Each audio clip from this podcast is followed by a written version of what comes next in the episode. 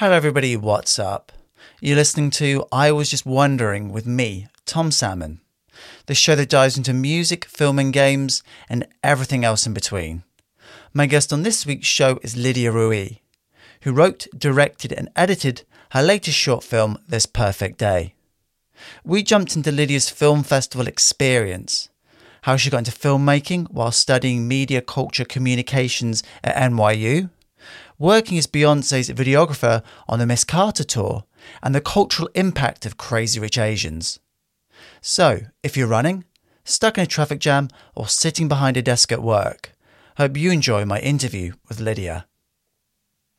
So, you're on the festival circuit with your short film, This Perfect Day. How's it going so far? been really, really lovely, actually. Tribeca was an incredible first festival experience. Um, last year I did do Doc NYC, but this has been my first um, festival of such a high caliber for narrative, especially, and it's just been really relentless. Was it last weekend you were there? Tribeca was the premiere, Right. and then um, in a few days, actually, next week will be Inside Out in Toronto, but unfortunately, I'm not able to attend. But I've heard really amazing things about Inside Out. It's um, Canada's largest queer film festival. Oh, wow, yeah.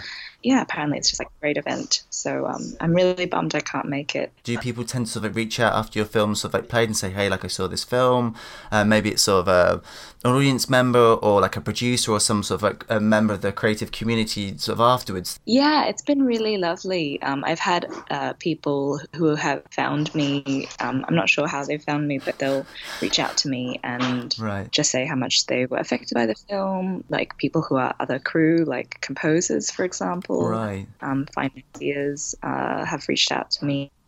Um, production companies, management companies, and other festivals as well. So there's been a, it's like a nice little um, it's a nice afterlife yeah through the through the screenings and tribeca especially are really good because they do five screenings Mhm. um, for public and one industry and press Yeah. and they were all sold out they're really kind of proactive about getting those seats filled I'm assuming you were there at all five screenings. Were you doing Q and A's afterwards with sort of audience members as well? yeah i was there for four because filmmakers are discouraged to attend the press and industry oh, screenings oh, of really? their own Okay. yeah but i did q and a's for the other four In terms of sort of the audience questions, were there any ones that sort of surprised you? Were there any sort of like left field sort of questions? No, no, no, no, because the program itself is six films, and the other filmmakers were there as well. Right. And actually, there's this other amazing film called Maya, who was in my program, who actually won the uh, Best Narrative Short Film Okay. Award. So in terms of sort of like programming, um, there, so like short films that are programmed in your block, I'm gonna probably get the acronym wrong. LBGTQ. I think there's another letter on there as well. Um, together, or was it all quite sort of like um, Yeah, no, they they weren't all um, LGBTQ plus. They were just shorts about expressing yourself, I guess, um, about identity and coming to terms with yourself. you moved from Hong Kong to Singapore to attend an international Australian school, and that seems like a lot to unpack in terms of location, language, and friends. And I just wondered, in terms of your passion for filmmaking, did that help you sort of adjust? No, not at all. I didn't. Um, I didn't do. I didn't have like an art background at all. I transferred into film after junior year of university, actually. Oh, okay. So I didn't get to explore that side of me until much later. I feel. Um, I don't have like film background or anything really. I did um, drama up until year mm, ten, maybe. Mhm. I did act in like school plays right. the school plays didn't have roles for um for like you know I could never play Juliet or anything because I'm Asian. Uh, was I understand from my Asian friends actually that pursuing a career in the arts isn't something that's generally, and I stress generally here, that's actually understood or supported by some Asian parents. And I just wondered in terms of your sort of like peer group um, and your experience, is that something that you kind of sort of encountered as well? yeah, I I think um I, I'm really lucky that my mum from an early age I kind of always resisted going into business the Mm. way that my mum is in business. Um, but there's always kind of an undertone of the need to be very financially successful and Yeah. that success is equated with commercial success Mm. um, so when I first told her that I was transferring into film, she did. She was admittedly like um, media law. right. Yeah. Um, and I'm like, no, no, no, like, uh, no, like directing. yeah. Um, so you know, understandable because she came from absolutely nothing herself. Right. Um, both my grandparents barely graduated from middle school, mm. um, and the only reason why she is where she is is because of incredible hard work right. and scholarships mm. and um, just you know real survival. And so I think, yeah, I think there is a bit of uh, a bit of that. There's not been any kind of there's not been any career artists right. in my the entirety of my family histories. Oh wow! So you're the, the first one. I mean, I wanted to sort of like jump into your um, experience studying at NYU, and what was that like, an international student? Yeah, I really loved it. I was I was 18 when I arrived in New York. I didn't mm-hmm. have any family there, um, and nobody came with me. But I immediately stayed in the third North Dorm, and right. the dormitory environment just kind of was a really was a really great experience and a very easy way to make friends and mm. kind of discover American different pockets of American social structures, I guess. Right. um, I was originally studying media culture communications mm. and found that I ended up taking a lot of non-media culture communications classes right. and it's kind of there's no cohesion really mm. when you're studying a non-film course. You're kind of just like going to these different classes that you've elected to take right. on. Whereas as soon as I discovered film and discovered Tisch and um, transferred into Tisch, it was much more a communal environment. Mm. You know, mm. all your classes are in building. Um, there's the Tisch lobby and lounge, and everybody like gets to know each other, and everybody works on each other's projects. And um, I was really lucky because I was an internal transfer. I think I mm. ended up meeting a lot of the grad students. So right. I actually ended up editing a lot of grad films. Was editing? Um, was it the first thing in terms of sort of like filmmaking? Did you get bit by the editing bug? I mean, what kind of came first for you? What was your sort of like first love in that regard?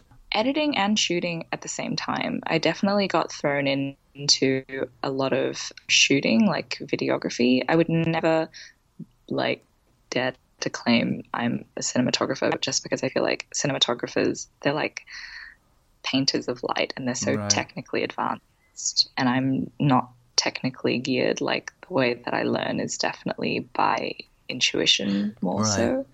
But in terms of composition and a basic understanding of lighting and things, I think my peers naturally gravitated towards me and would just ask me to shoot things. Mm-hmm and same with editing. I remember the very first film class I took was a documentary course and um, like a summer documentary course. And my professor was like, "Oh wow, you're doing all this like cross cutting and stuff naturally. This right. is like what filmmaking is." And other people just naturally asked me to edit stuff. It just came sort of like naturally. You're just like doing things you didn't necessarily taught to do, but maybe you were sort of replicating maybe sort of stuff you'd seen sort of before subconsciously in terms of your sort of editing. Yeah, I think it was just subconscious. But again, I'm not like technically gifted, right. so I I wouldn't say that you know there's like editors who can do all these like really flashy things mm. um, and they also understand after effects and all that you know i feel like i'm much more just narrative driven mm-hmm.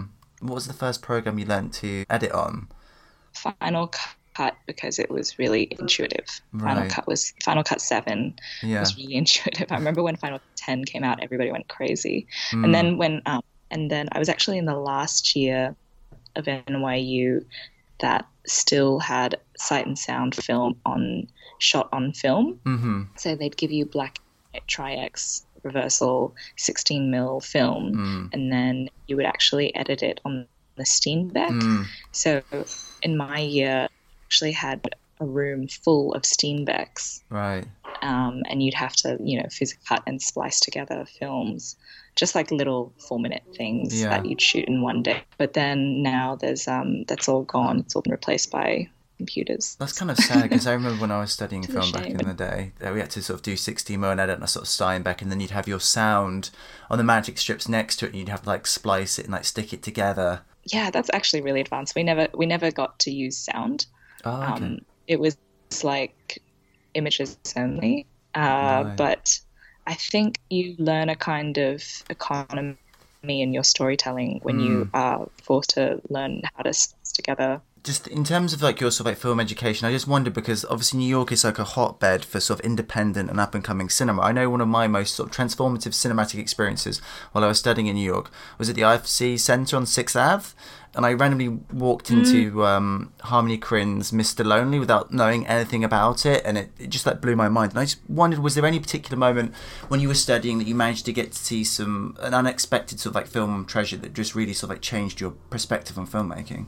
This is not really an answer, but like I do remember when I was 15 or Mm. 16 going to see The Fountain in Okay. the cinema by Darren Aronofsky, and Mm. that was a really game changing moment for me that just like really shook me from the inside. And I immediately went and downloaded Clint Mansell's score and Right.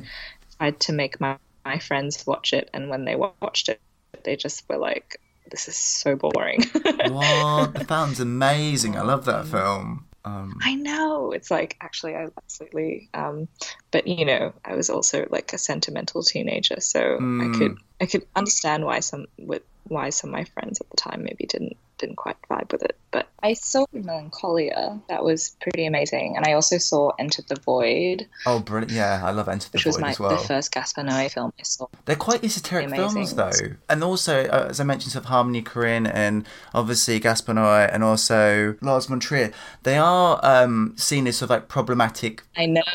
my counterpoint to that is like yes that's all that's all very sort of true but in terms of just sort of unabashed vision and creative oeuvre and, and mania i guess to them there's just something that's just purely sort of like cinematic Yes. I also loved the darkness Mm. of them. I think I think it was my first year at NYU as well was when Drive came out as Mhm. well. yeah And like I just remember everybody was blown away by that.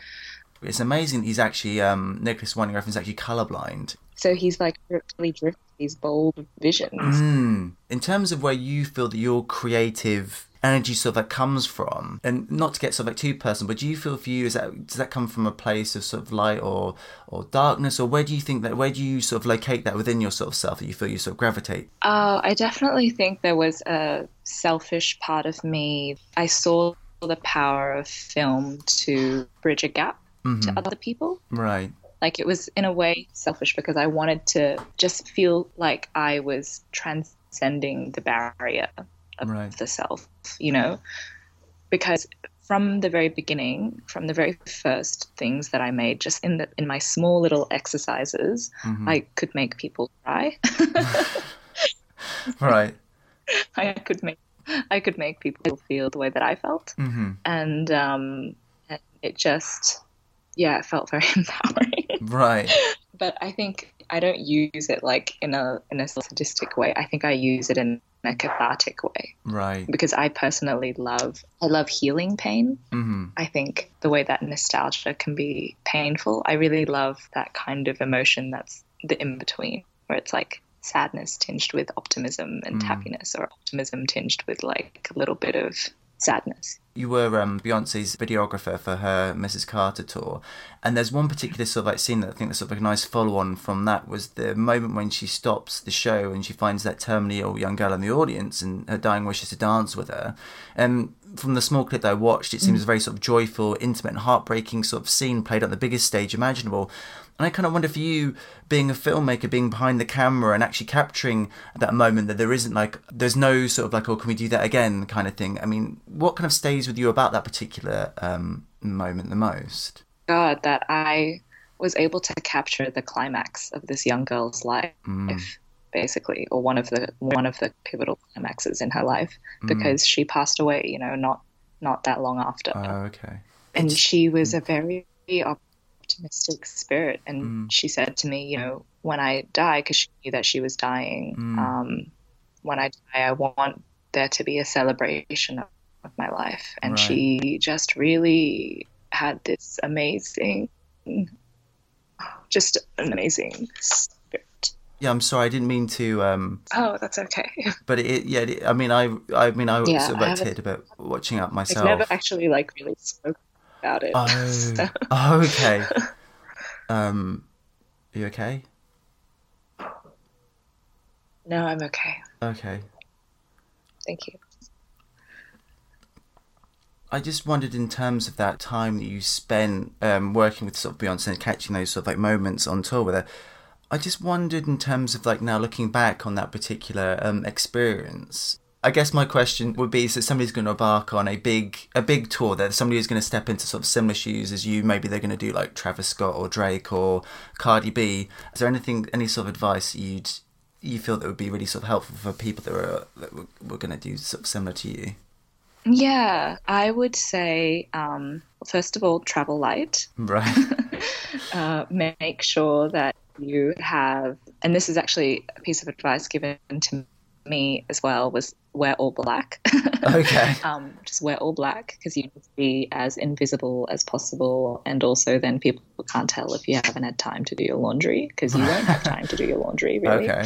Uh, be prepared to have a camera on you like 16 to 20 hours a day every, Mhm. every day and be up at night you know just like doing and things basically it'll like really push you um, physically Mhm. uh, make sure that if you are in a relationship or um, any kind of situation, they're very supportive Mhm. because it's a hard one for most people to understand. Right. Just be as open as possible. Try to stay healthy and, yeah, just be yourself. Be really natural as well. Right. I think I was very shy and not so confident. You know, I was 23 at the time. Mm. So I was the second youngest person on tour. Right. Um, I wish I, I was a bit more brazen and brave and confident. Just say, just be yourself and be confident. So just jumping into this perfect day, as we sort of mentioned before, you screened at Tribeca, and, it, and it's also like the festival that I've spoken to before with other sort of like filmmakers. So um, think it's like probably the biggest or one of the biggest sort of like platforms to have your film screened at. So that's a really amazing achievement. Um, and I just sort of like wondered, were there any other sort of like ones you sort of had in mind when you were setting out? Setting out? Tribeca was actually one of the first film festivals we submitted to. We'd Mhm. only submitted to three festivals. Oh, okay. Like Tribeca's the second, I think. I think we submitted to the late submission for Oh, South right. by Southwest. Yeah. but we had missed the Clermont-Ferrand cutoff date, Mhm. and I think that would have been a very cool festival. Um, it's obviously a very prestigious festival, Mm. and at present we have been lucky to have received festival invitations Right. um, to submit, Oh, okay. but otherwise I think we've submitted to we've submitted to about 20 festivals. Ah. Um, but I've just been doing all the festival submissions myself whilst doing whilst also doing the festival submissions for my documentary This Is Yara, which premiered last year as well. yeah. So that's still ongoing. Um, and it's actually quite yeah, it's quite time consuming submitting to festivals. It is. The amount of sort of paperwork Especially and fees and stuff. Yeah.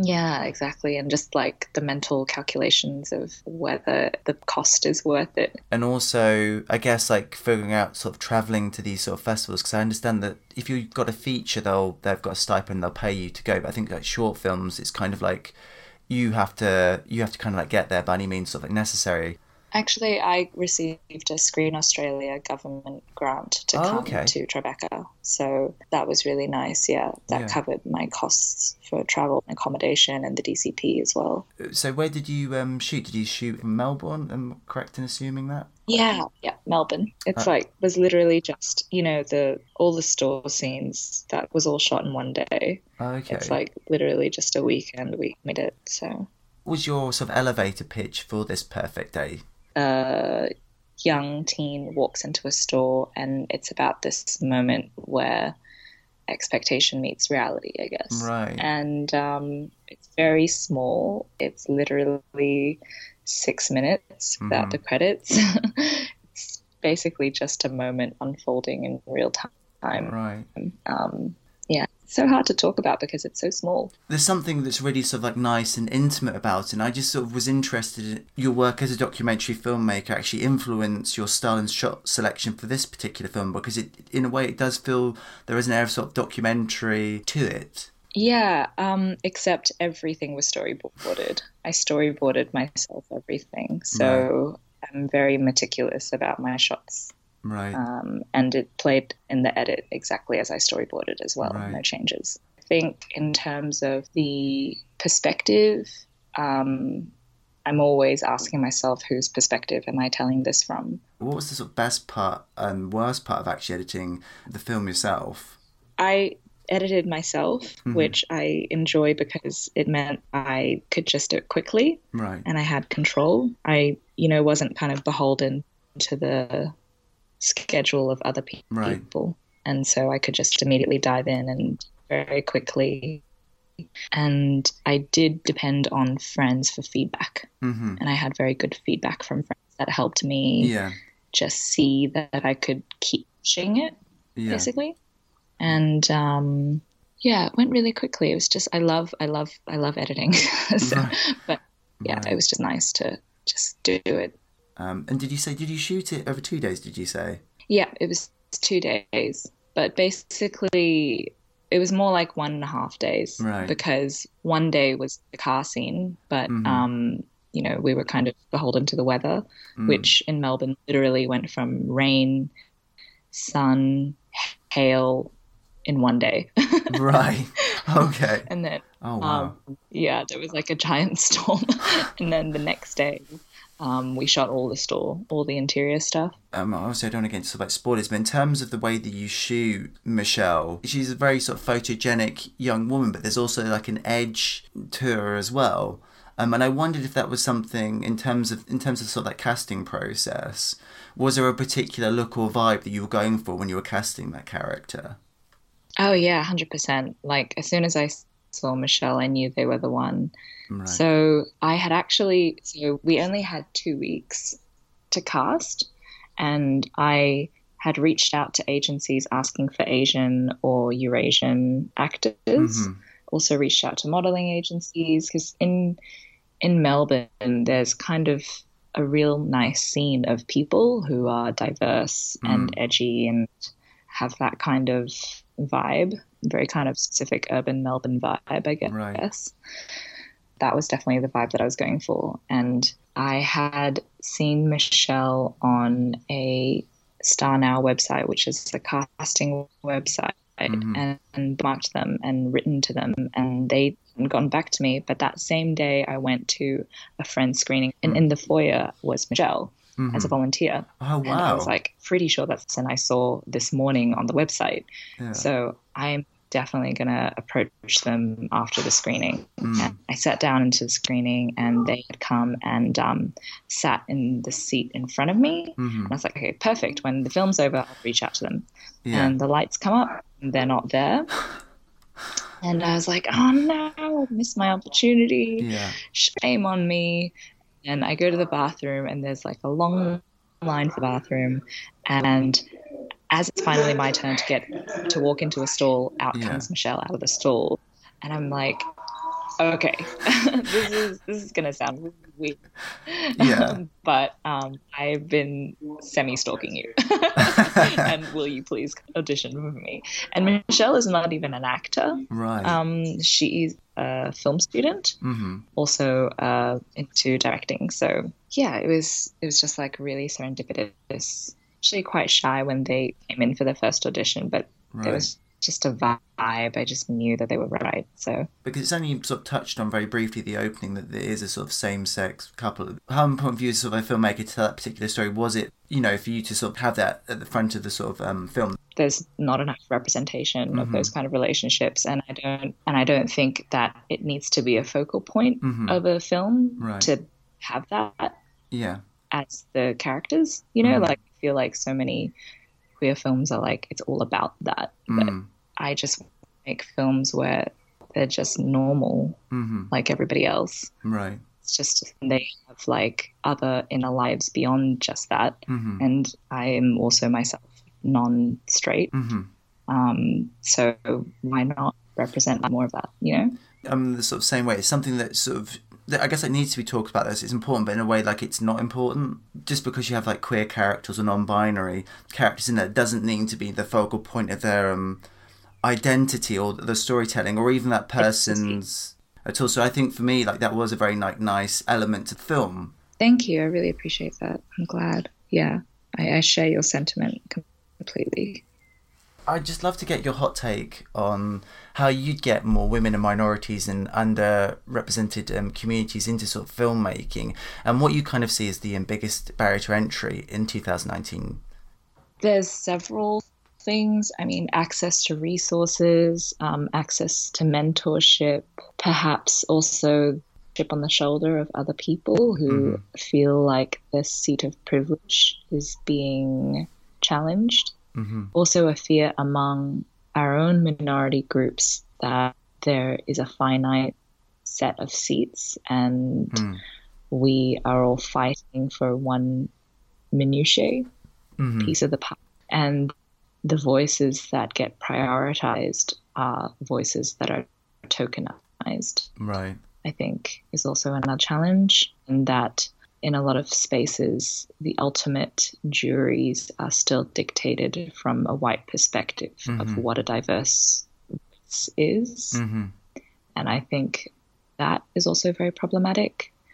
I mean, I'd be interested in your sort of take in terms of sort of like Asian sort of like cinema representation. There was a lot said about Crazy Rich Asians. Just wondered in terms of like what your thoughts and feelings were about that.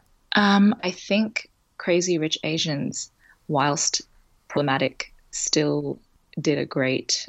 Um, it you know opened a floodgate for mm. for Asian storytelling. I think so. I think it's unfair to expect one film to represent mm. the multitude of Asian experiences, and I think arguments like like that were missing the point.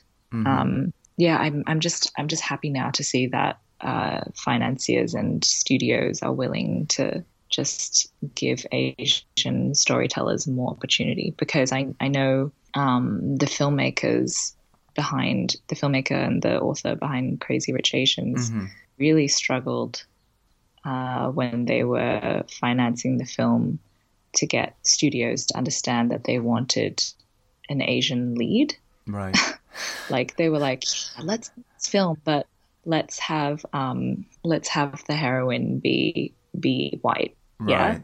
like, I think you're getting the point. Yeah, completely missing the actual entire story. Yeah, the whole yeah, that's like yeah, you might as well not not make it then because that just yeah. just changes the story so sort of like significantly. Yeah, I think in in like one point of view, I was listening. I think I think they were uh, apparently one of the Hollywood um, execs that they spoke to was like, yeah, okay, this, but like Emma Stone, right? like, oh my god. Oh my god. I mean, she's a terrific actress, but yeah, you're yeah, just like, no, that doesn't work on any level. Yeah, like you're completely missing the point. Mm. So I think it's unfair to put so much. I mean, in terms of, I mean, it's not the equivalent of um, Sex in the City is representation of like the white experience in any way, shape, or form. Like it's just sort of like pure fantasy in a way. People who are Asian who are criticizing are even more kind of. Mm but but then again, I everybody is uh, allowed to express their opinions, and I think that you know people who do offer criticisms are then perhaps just shining a light on all the ways that future filmmakers can address issues that maybe Crazy Rich Asians didn't have the opportunity to explore. So I think it's it's in a way it's all good, and I guess in this industry you just have to have a really tough skin and mm. try not to read reviews. yeah. So, um, I had one final question for you. What's your dream project? I, I only have projects which I'm working on, which I'm hoping will be real. Mm-hmm. okay. but ultimately, ultimately, I would love to do a sci-fi on the scale of The Matrix. wow. Okay. I think that okay. would be so cool. Is there anything there that you, or anything about sort of like technology or future societies that really sort of grabs you um, at the moment? Mm, I'm really interested in alienation and belonging, and I guess these kind of like cultures of outsiders that form together and, mm-hmm. um, overcome the barrier of alienation. And I love kind of these. I love multiverse stories. You know, if mm. I if I could have directed the Golden Compass, my my own version. Yeah. Um, that whole trilogy, that would have been that would be actually probably like a dream. wow. Well, it's probably due a remake, so hopefully, you know, in five years or six years' time, um, I'll be interviewing you again, and we'll be talking about the fact that you um, got to reboot the um, Golden Compass trilogy, or um, or you've got your own sort of like Matrix, or yeah. better still, you're directing the Matrix Four. That'd orphan, be amazing. Orphan stories. I love orphan stories. I realised. so there you have it. I had a great time chatting with Lydia. Please do like and subscribe to the show on SoundCloud and YouTube, and drop a comment or two. And you can get in touch with me at the Salmoning01 on Instagram. Thank you so much for listening. I've been Tom, and I'll catch up with you next episode.